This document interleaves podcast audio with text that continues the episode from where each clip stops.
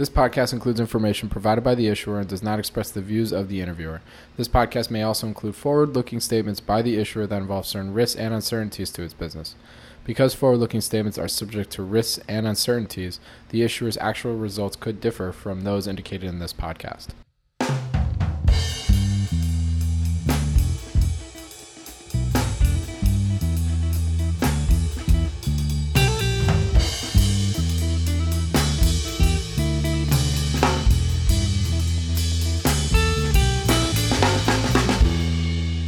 Welcome to the Planet Microcap podcast. I am your host, Robert Kraft. Thank you all for joining me today. Uh, we have an incredible guest for you, Taylor Schulte. He's from Define Financial. Uh, but first, before we get into our topic of conversation today, which uh, it's going to be wide ranging today. By wide ranging, I mean a lot of surfing and then maybe a little bit of finance. Uh, I digress. Uh, uh, just want to remind everybody if you haven't already done so, we have our virtual event coming up SNN Network Virtual Investor Conference. Go to conference.snn.network. We have an incredible speaker lineup, company lineup, uh, just everything under the sun.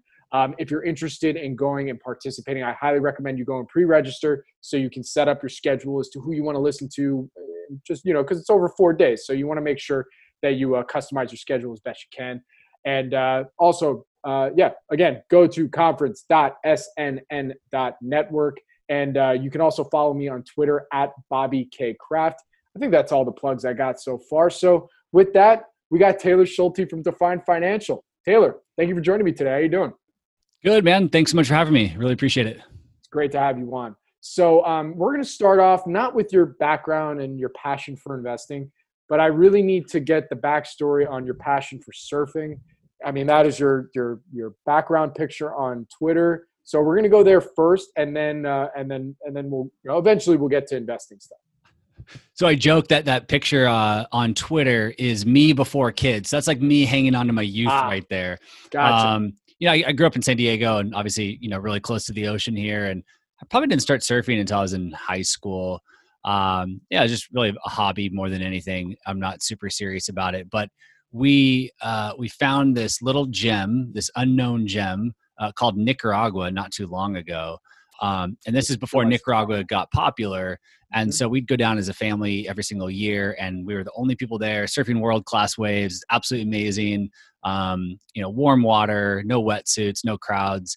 And so I got really spoiled. We did that four or five years in a row, and then Nicaragua blew up, um, and now everybody's down there. So yep. we stopped going. I got spoiled. I don't really surf as much anymore. Um, I enjoy playing golf, and I've got two kids at home, so I can't really do it all. Um, so that picture's me in my, you know, before kids, hanging on to my youth. Um, it inspires me to stay young. Well, I got to tell you, we're about, you know, we might become now surf bros because, okay, not only did I go to undergrad at UCSD, I also know the beautiful amazingness that is Nicaragua. I went on a surf trip with one of my best friends back in 2014. And uh, did, do you guys always stay at Playa Colorados? Where'd you go? We stay right there. Yep, on on the beach there. There's a surf camp there called Mark and Dave's, and that was our spot. Oh, that's so awesome, man! Yeah, I want to yeah. I want to get back so bad, man. You know, we there's always waves, and it's always offshore. It's amazing. It's absolutely perfect. Yeah. Once it was discovered by everybody, yeah, it was kind of sad, but just what a beautiful place. Yeah. The you know the minute the minute I realized I was getting called off waves by other white people, that was uh, yeah. that's when I realized that I think it's been discovered, unfortunately. Yeah, but yeah. but the locals are incredible surfers down there. Oh my gosh. Yeah, so cool. they really are. Yep. Yeah. So um so anyways, all right. So let's get to investing now. You know, um, what when and where did your passion for investing then begin? Yeah, I've thought a lot about this, and, and a lot of people have asked. Um, I really kind of trace it back to when I was about 12 years old. My grandfather uh, one year decided to give us grandkids uh, some shares of a stock instead of the traditional, you know, cash in an envelope or a video game or skateboard wheels or whatever it was. Uh, and this year he gave us uh, shares of a stock, like a physical stock certificate. And uh, I was disappointed, right? I wanted to go buy a, a, toy or something like that, but he used that as a tool to teach us about investing and how to look up the stock in the newspaper and what a dividend was. And that stock ended up doing very, very well um, over you know my lifetime or up until I was able to actually touch it, and it uh, helped me purchase my first home. And again, kind of just ingrained in me, um, you know, this philosophy around money and investing, and I really just inspired me to pursue a career in finance the thing is, is like I didn't really know what I wanted to do. It's not like I got this stock and then I turned, you know, uh, I graduated college. I was like, I'm going to go be a financial advisor. Like, I just didn't really know much about the world of finance, but I think that's what kind of got me going down that track. I always knew I wanted to work in finance, and uh, yeah, 22 years old, my first job out of school, I joined Morgan Stanley here in San Diego uh, you know, passed all my licenses and they just threw me right into the bullpen and I jumped right in. So um, that's how I got there. Uh, I just kind of got lucky. I fell into my passion on, on day one, which my wife always, uh, you know, gives me grief for. You know, so many people struggle to find their, their dream job, but I found it on day one. I mean, I mean that's amazing. You know, like how did excuse me, how, how did that opportunity come up to work at Morgan Stanley? Did I mean you just applied and went for it, or like what what what exactly happened? Yeah, you know, uh, there were some people in my life uh, that worked in financial services. One of them was a, a, good friend's dad who worked at Morgan Stanley and was kind enough to put my resume on the manager's desk and went through the interview process and got the job. Um, so, I, you know, very, very lucky. The other lucky thing too is this was in 2007, so it was just before the financial crisis. So, like, I got my foot in the door before things really blew up. Um, not that that made my job much easier now that I had to battle through 08, 09, um, but at least I had a job and, um, you know, they gave us some, some stability through that. Absolutely. So then, so then fill in the gap a little bit. So how long were you yeah. there? And then eventually, you know, when did you, cause you started Define Financial in 2014. So did you, you just put in the time and work there and then, and then that kind of gave you your start at Define? Yeah, I was there for about five years. Um, again, kind of just learning the ropes. Um, had a lot of great mentors there. Look, I mean, I wouldn't trade that experience for anything. Um, I would just say that after four or five years, I just kind of got frustrated with how the large publicly traded companies do business in the financial advisory world. Um, you know, their their their duty is to the shareholders. Their job is to earn a profit for their shareholders, and it just seemed a little bit backwards to me when I thought our job was to make money for our clients and put our clients first. So um, you know that's what they're there for. They're a publicly traded company. And so after about five years i jumped ship. Um, i took my clients with me. I joined a, a couple different independent firms kind of bounced around a little bit and just decided it's time to do it my way. I want to put together just you know the, the perfect firm uh, with the right platform putting clients first and kind of doing things my way. Both my grandfathers were entrepreneurs so i think i kind of had that entrepreneurial blood inside of me. We didn't have kids yet. My wife was still working. So yeah in 2014 i'm like I'm going to do this on my own, and I started my firm. Gotcha. So I, I want to ask that begin when you were building your book because this is going to uh, uh, we'll we'll get to more of your podcast a little bit later, but I'm I have a feeling this is where you really wet your feet in building that book and and bringing on clients uh, to work with you. You know, what was that process like at the beginning, and then how did you eventually work your way up to building that book? Yeah, um, in the beginning, it was really just. I mean, it, this is what we were taught was to just go after and try to talk to people with money and anyone with money, try to get them as a client. Um, you know, it was really a, a, sales role in the early days. So it was going through my parents' Rolodex and you know, cold calling and cold walking and like you know everything you could possibly do to just to try to get more and more clients. Um, I quickly learned that you know you can't serve everybody, right? You can't do a really good job for every single person on the planet and so, you know, after five, six, seven, eight years in the business, I realized I need to get much more specialized and I need to really focus on working with the people that I truly do my best work with. And I kind of think about it like the the legal space, right? Like you're not going to go to an estate attorney to go get a divorce done. And I think our profession is starting to move that in that direction. I think it needs to move in that direction. And so we've gotten really, really narrow uh, to the point where we only work with people over the age 50, over the age of 50 planning for retirement. Um, I don't care if you're 30 years old and you have $20 million you're just not a fit. Like, I just don't know how to properly help that person. I think I'd be doing them a disservice by taking them on as a client. Um, and so we're trying to just stay in our lane and work with the people that we do our best work with, um, and then refer out to other specialists when we're not a good fit. So, you know, it's a bit of a learning curve and working with different demographics and different types of clients and trying to figure out who I enjoy working with, who I work best with, um, and where my technical skills are, are best used. So that's where we're at today, but it's certainly been a journey to get here. That's pretty. That's pretty interesting that you say it because you know we were talking offline. You know, I, have been doing a lot more interviews with uh, wealth advisors and financial planners, and that's been what I've been seeing a lot. Interestingly enough, is that each each planner I've spoken with ha- has really been targeting a specific niche. You know, because mm-hmm I mean, like anything, you know, you try and be all things to all people, and you, you might fall flat, you know. But if you happen to specialize in something, you know, that's interesting to that particular segment. Yeah, and I mean, it really resonates with not just the consumer, but other professionals that are out there. When I sit in front of an estate planning attorney that I've never met before, and I tell them I'm a financial planner and I specialize in working with people over the age of 50 with a million dollars or more, like that's crystal clear. They haven't heard they probably haven't heard any financial advisor ever say that. You often hear advisors say, "We work with individuals and families and business owners and anybody with money," and um, you know, it's just right. really hard to to uh, it just doesn't really resonate with anybody. So when I meet a new professional or a consumer finds us online, we're so crystal clear with what we do and who we do it for that it makes it much easier for them to make a decision. Um, I mean, we make it really hard for consumers to try and figure out who is a good fit for them to hire when they come to an advisor's website. And again, it looks like they work with everybody. Um, so it certainly helps us as we we grow our firm, but I also think it benefits the consumer as well. You know what's interesting about the niche that you're going after because you know I, I, gotta I gotta compliment you. You know your your digital presence is fantastic. You know you got a great website. You have your own website. You got two podcasts. You know you're really appealing to that kind of already that next generation. So I mean, how many conversations do you have where you know you've got I'm 31, you have you know in 30s to 40s year old people calling you up saying, hey, you know, I found your podcast. Like, what can you do for me? You're like, ah, well, actually, like we only work with people over 50 with a million dollars or more. Like, I mean, have you have you run into that a little bit, or has all of your digital marketing strategies really helped just uh, really capture some of that audience that you didn't even know had more of an online presence? Yeah, I'll say first of all, the the misconception in our industry is that you know older people, uh, your baby boomer crowd, uh, you'll hear advisors say that they don't use the internet to find financial services or financial advisors and that's just completely wrong like we hear you know you know daily weekly from people in that demographic who find us through the podcast through google search um, they're actively searching for advisors online. So that's a misconception in our industry. Um, but no, we don't get 30 year olds reaching out to us because, again, our messaging is so clear. It is. Um, yeah. If you, I mean, if you, I'm, I'm sure you visited our website. If you go to our website, you're going to be like, okay, I'm in the wrong place. Like, this is not where I'm going to be. So you're not going to call us after you see our messaging.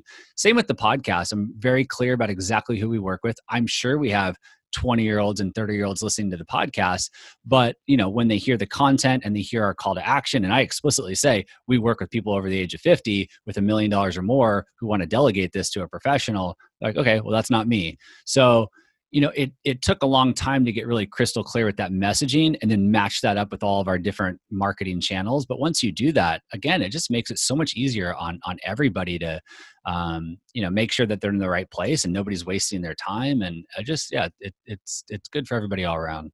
Well let me let me just say to any of my audience members or anybody listening to us that's 50 or older please feel free to troll me for that con that comment. I i I, I do apologize. I know if you were able to find me then you you you're you know you know what you're doing. Okay, so I, right. so, so I'll I'll I'll, uh, I'll leave it at that. But uh, yeah. so so then so let, us dig into your your investing philosophy and strategy sure. for for this target demographic. You know, uh, tell us a little bit about you know what how you help uh, these professionals over the age of 50 you know you're really your target demographic yeah i mean the first thing i'll say is that we take a very boring, low cost approach to investing.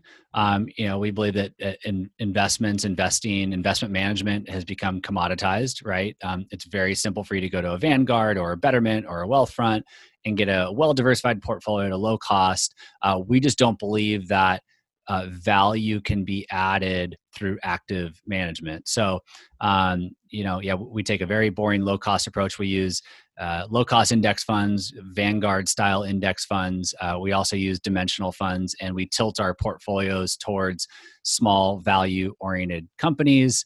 Um, and then we manage that portfolio for risk by balancing the ratio between stocks and bonds.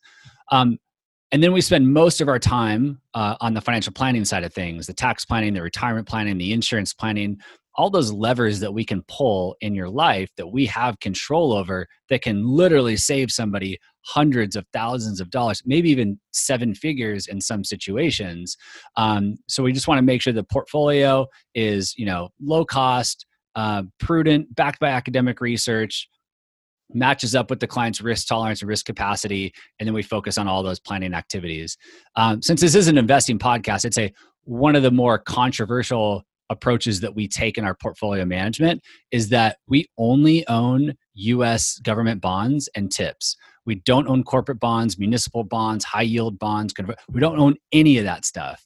Um, so we only own US government bonds and tips in the bond sleeve of our portfolio.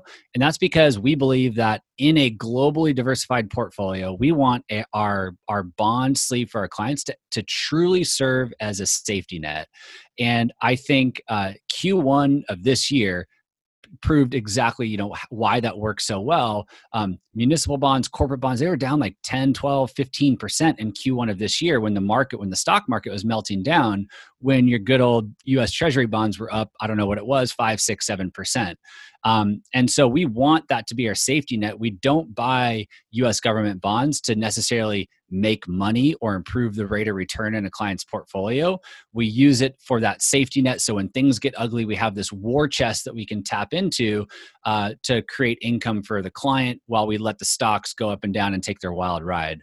Um, so that's one of the biggest differences that we do. Um, one of our lead planners here actually wrote a, an academic article that was published in the financial uh, the Journal for Financial Planning on this very topic, comparing government bonds to corporate bonds. The kicker is um, not comparing them in isolation, but but comparing them in globally diversified portfolios. And that's where I think most people go wrong. They look at government bonds versus corporate bonds in isolation. They're not looking at them being used in diversified portfolios, which is how we all really invest. Nobody just invests in, in bonds, or most people don't. So forgive my ignorance because you know, like I said, I've been doing a lot more uh, recently, a lot more interviews with financial planners, financial advisors. So why is this this topic controversial then? Yeah, I mean, you kind of explained a little bit, but like maybe more holistically, what you know, is it is it the fact that there's just no corporate bonds at all in there in these portfolios, or is it or is it that um, you know maybe some of these portfolios are just one or the other? You know, how, what what do you mean by that? I just think if you if you pulled 100 advisors my guess is 100 of them you know have some form of corporate bonds or municipal bonds in their portfolio like i just don't think anybody has really thought about well i shouldn't say that you know there are people like larry swedroe that have written a lot on this topic he goes as far as to um, uh, proposing that we should just buy CDs in our in our bond portfolios. Um, so there are other academics and people out there talking about it. I just don't think most advisors think about it. They'll buy these, you know, mutual funds that are made up with uh, of all different types of bonds. Again, corporate bonds, municipal bonds, high yield bonds. It's just like one big mutual fund made up of all this stuff. And they just don't think about what's inside of some of these funds. And again, I don't think they've actually done the research on comparing the two inside of a globally diversified portfolio. Um, but yeah, I, I, I don't know why it's controversial other than just most people don't take this approach.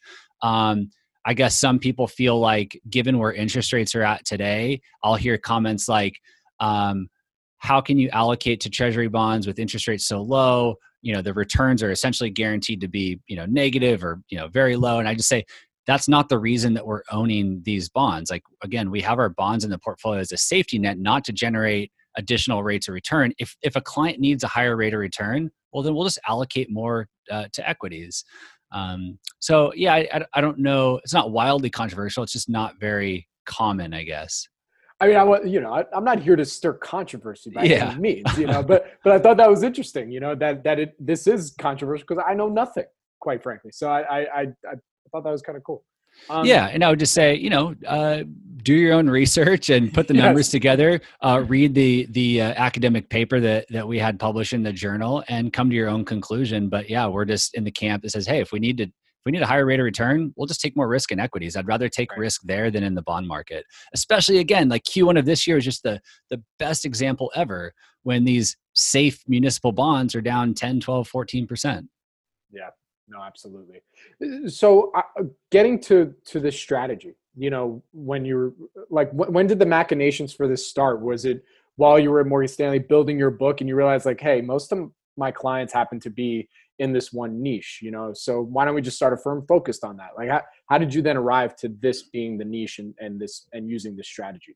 Yeah, it's a good question. When I started the firm, we were still kind of all over the place, working with multiple demographics. Um, I had this bright idea know, I said, look, I'm I'm young. I I like working with my peers. Let's start taking on some younger clients and build some youth into the practice. So we went down that path, and again, just kind of realized we can't serve everybody. We had sent out a client communication email one day about disability insurance, and one of my retired clients emailed back, and he said, "Why did I get this email? Like I'm retired. I don't need disability insurance." And that's when the light bulb went off. I'm like, if we're going to serve multiple demographics, then we need to create multiple communication channels and kind of segment our clients out and you know we're a small team of, of four here like we just don't have the capabilities.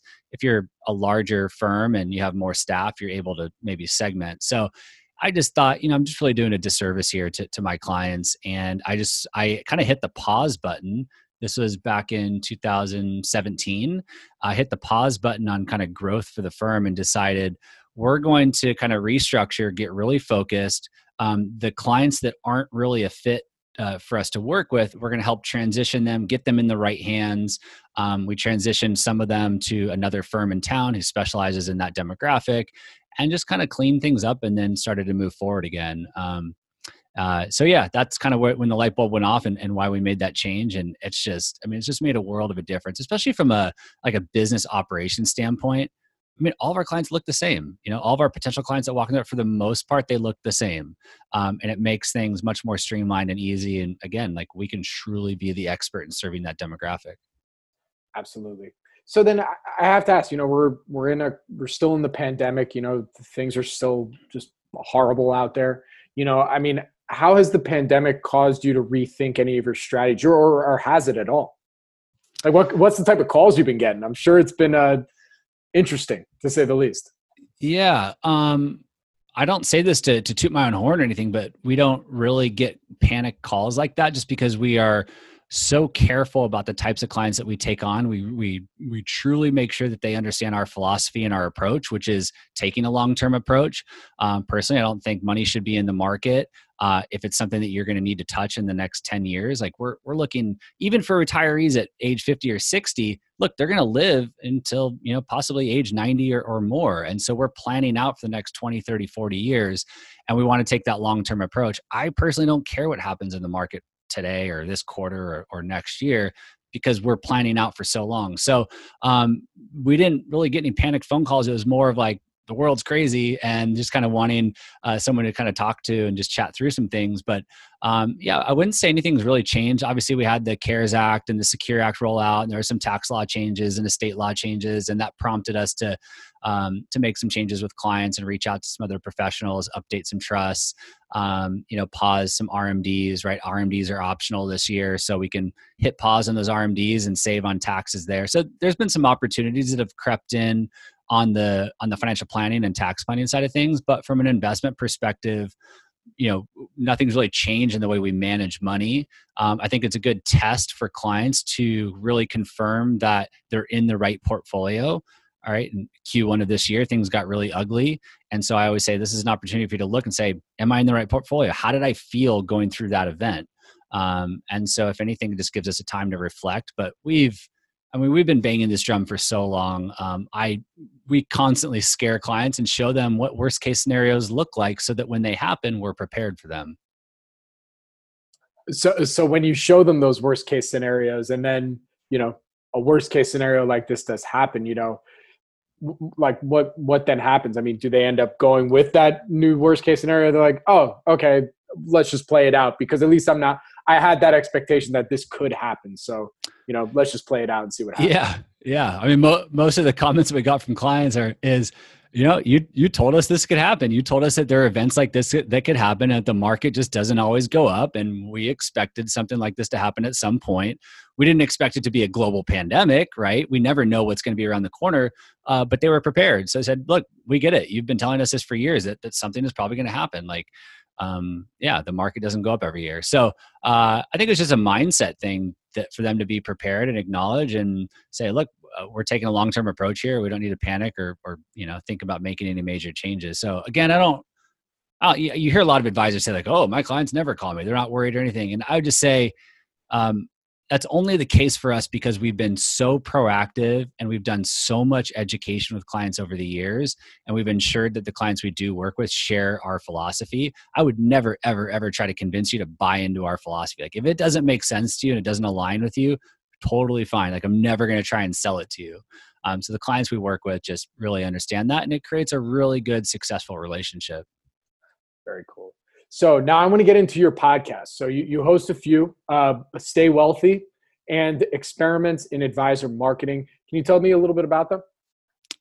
Yeah, so uh, the Stay Wealthy podcast was born in 2016. It actually started out as a hyper local podcast called Stay Wealthy San Diego, kind of a spin on your Ron Burgundy Stay Classy San Diego.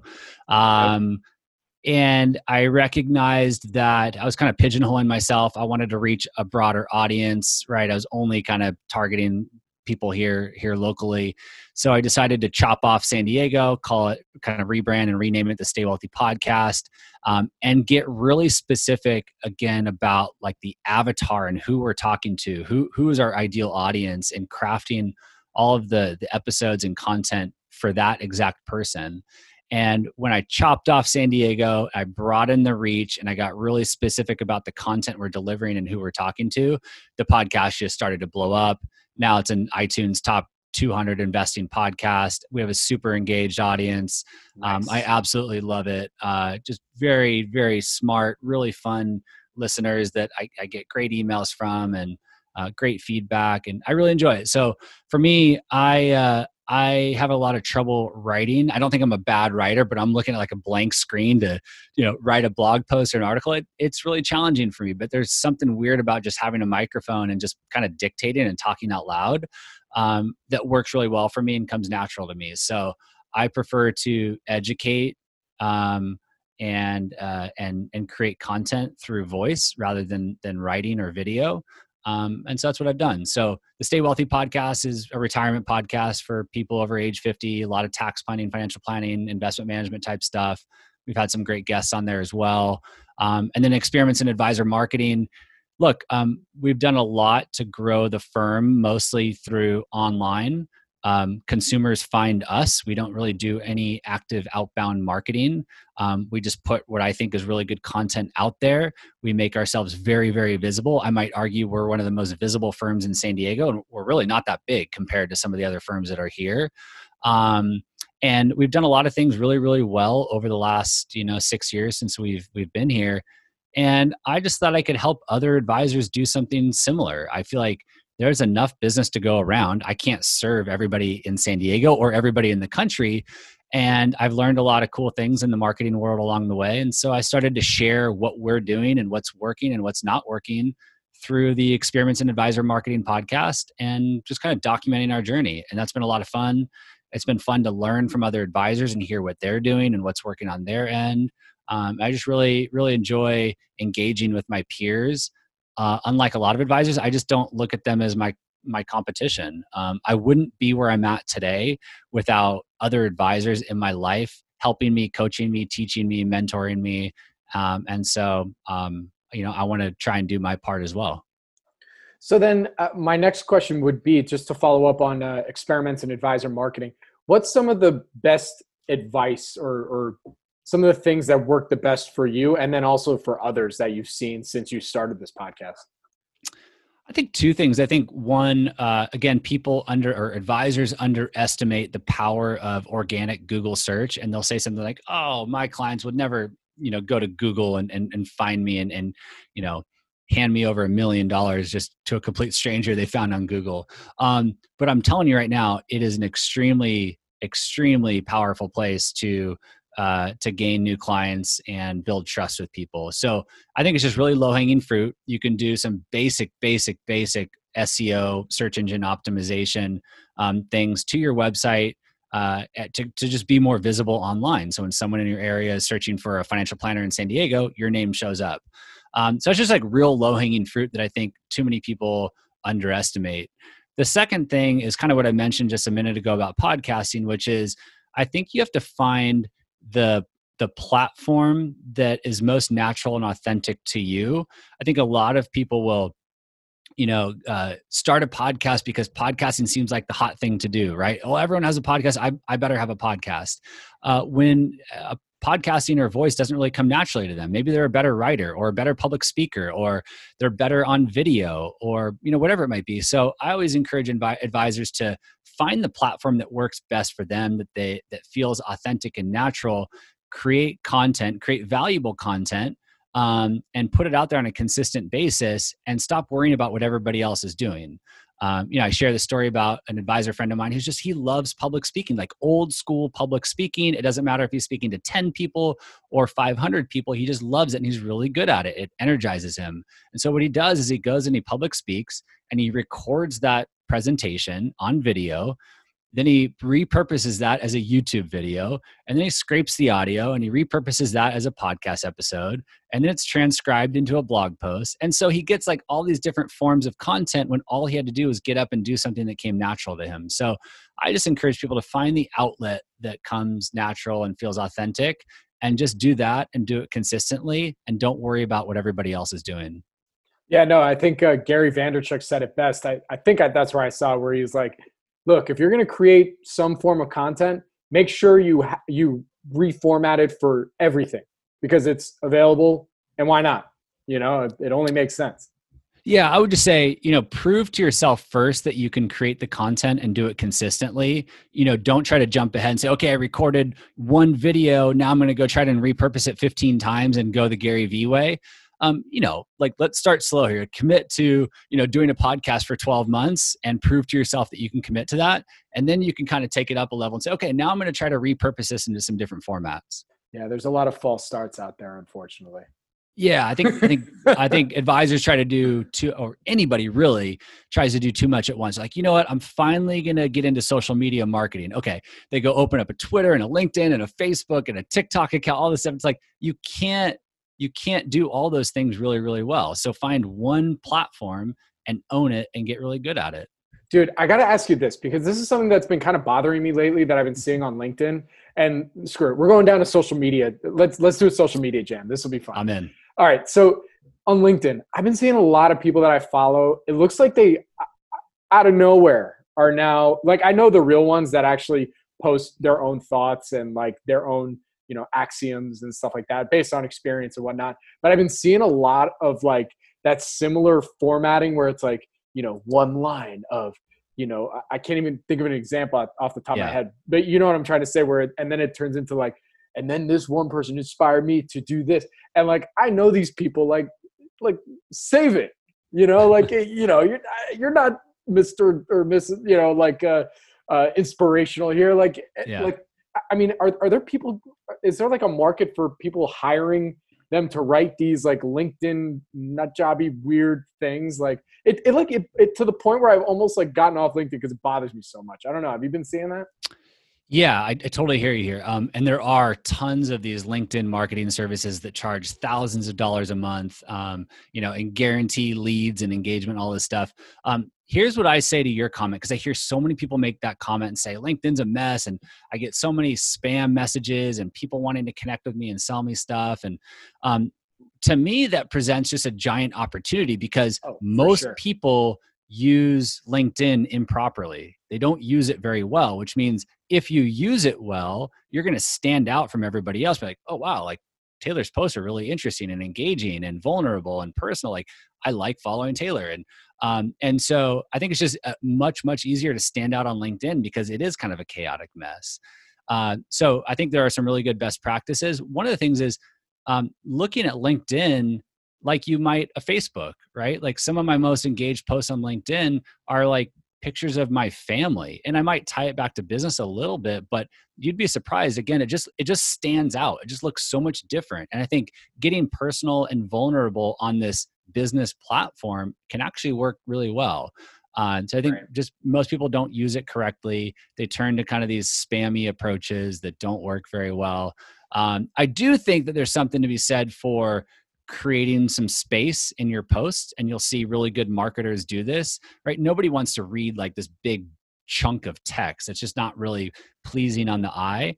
So there's something about kind of the formatting of a That's post. Yeah, yeah, but um but the content itself you know needs to be high quality. Again i think getting personal and vulnerable and just getting real with people presents a huge opportunity. The last thing i'll say is um LinkedIn may not be where your target demographic lives. And you have to be really, really honest with yourself here. Um, our demographic doesn't live on LinkedIn. I don't use LinkedIn to try and grow my firm. Um, so there might be an opportunity on LinkedIn, but your demographic might not live there. So uh, just take that into consideration before you go all in on one of these social media platforms. All right, let's break down each platform then. For let, I'm going to throw out some some potential like what you're looking to get, you know, and let's let's figure out which platforms will fit for you. So let's say you know, let's say you're a wealth advisor that's targeting you know more retail investors that have done very well, but now are looking to kind of place their money with an advisor because they just you know they made their money, but now they want to you know make sure that they have you know their safety net, their safety blanket, and they're and they're really watching out like should they go on Twitter or, or Facebook? You know, what's some of the best platforms for all these different niches that that advisors are going for? Yeah, um, I would probably start with age as a as a screener, right? Um, that's probably the easiest. Now, if you have a really tight niche, like one of my good friends, he specializes in working with speech language pathologists, right? So that gives you the opportunity to get really like where wow. where do speech language pathologists hang out, right? Well, come to find out they hang out on Instagram, not because of their age or their profession. It just seems to be like that's where the profession hangs out. They share fun images and resources and and templates and stuff with each other. Um, so unless you have a really tight niche like that, I would think about it from an age perspective first.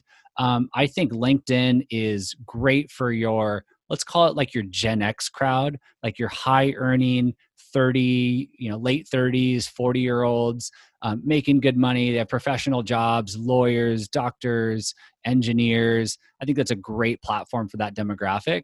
Not so much for your baby boomer retiree, right? So, our clients, most of them live on Facebook. So, that's where we do most of our social media marketing because most they mostly live on Facebook. I also know that they like to read publications like AARP or Kiplinger. Um, so, I regularly write for Kiplinger.com, which again is where a lot of my demographic lives.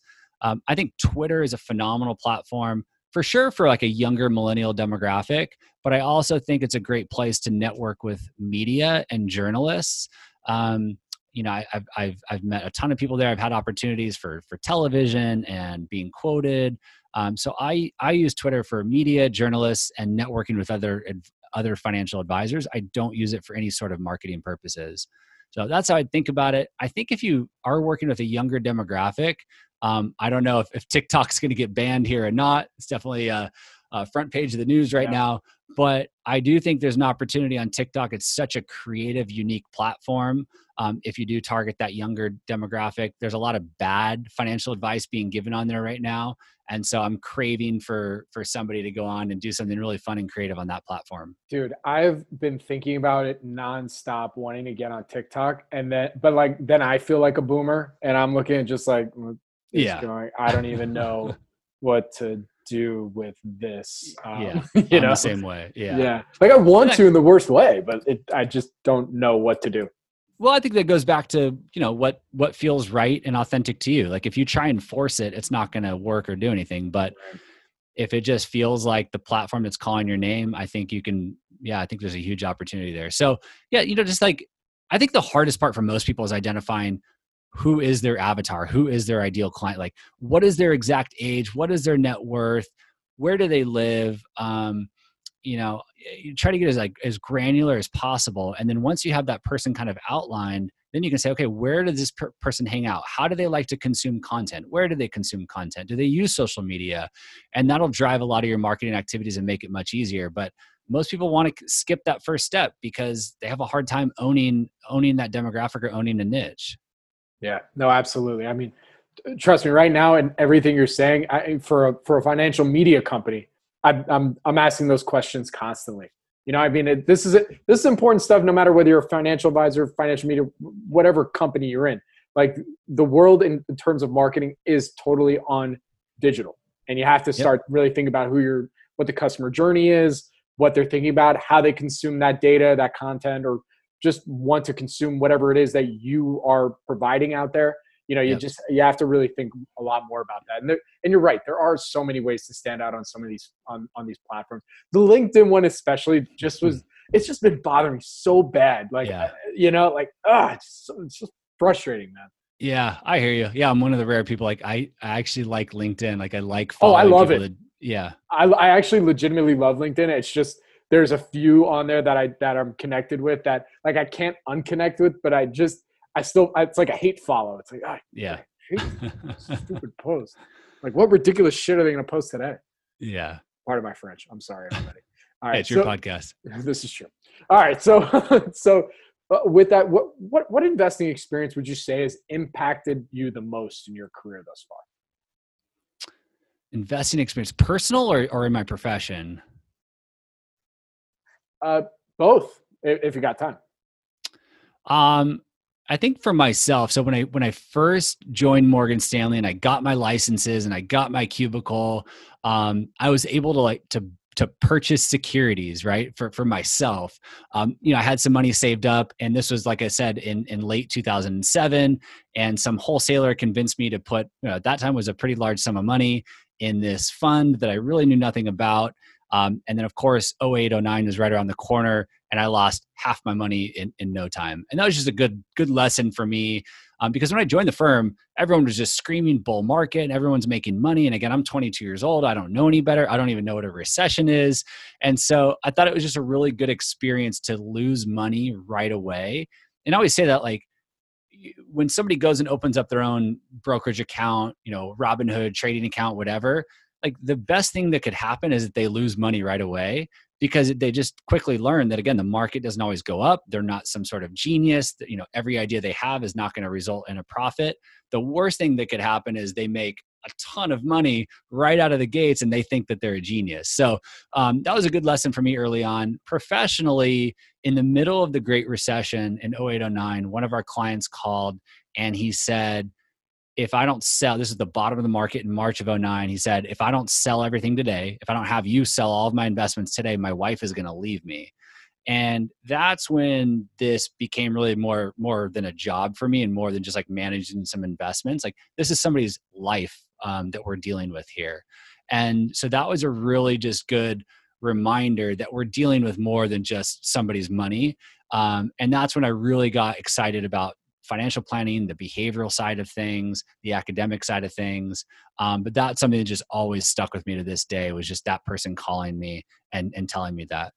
Well, that's so heavy. I mean, what do you do in that? Like, yeah, sure. yes. Okay. I'll, I'll do it.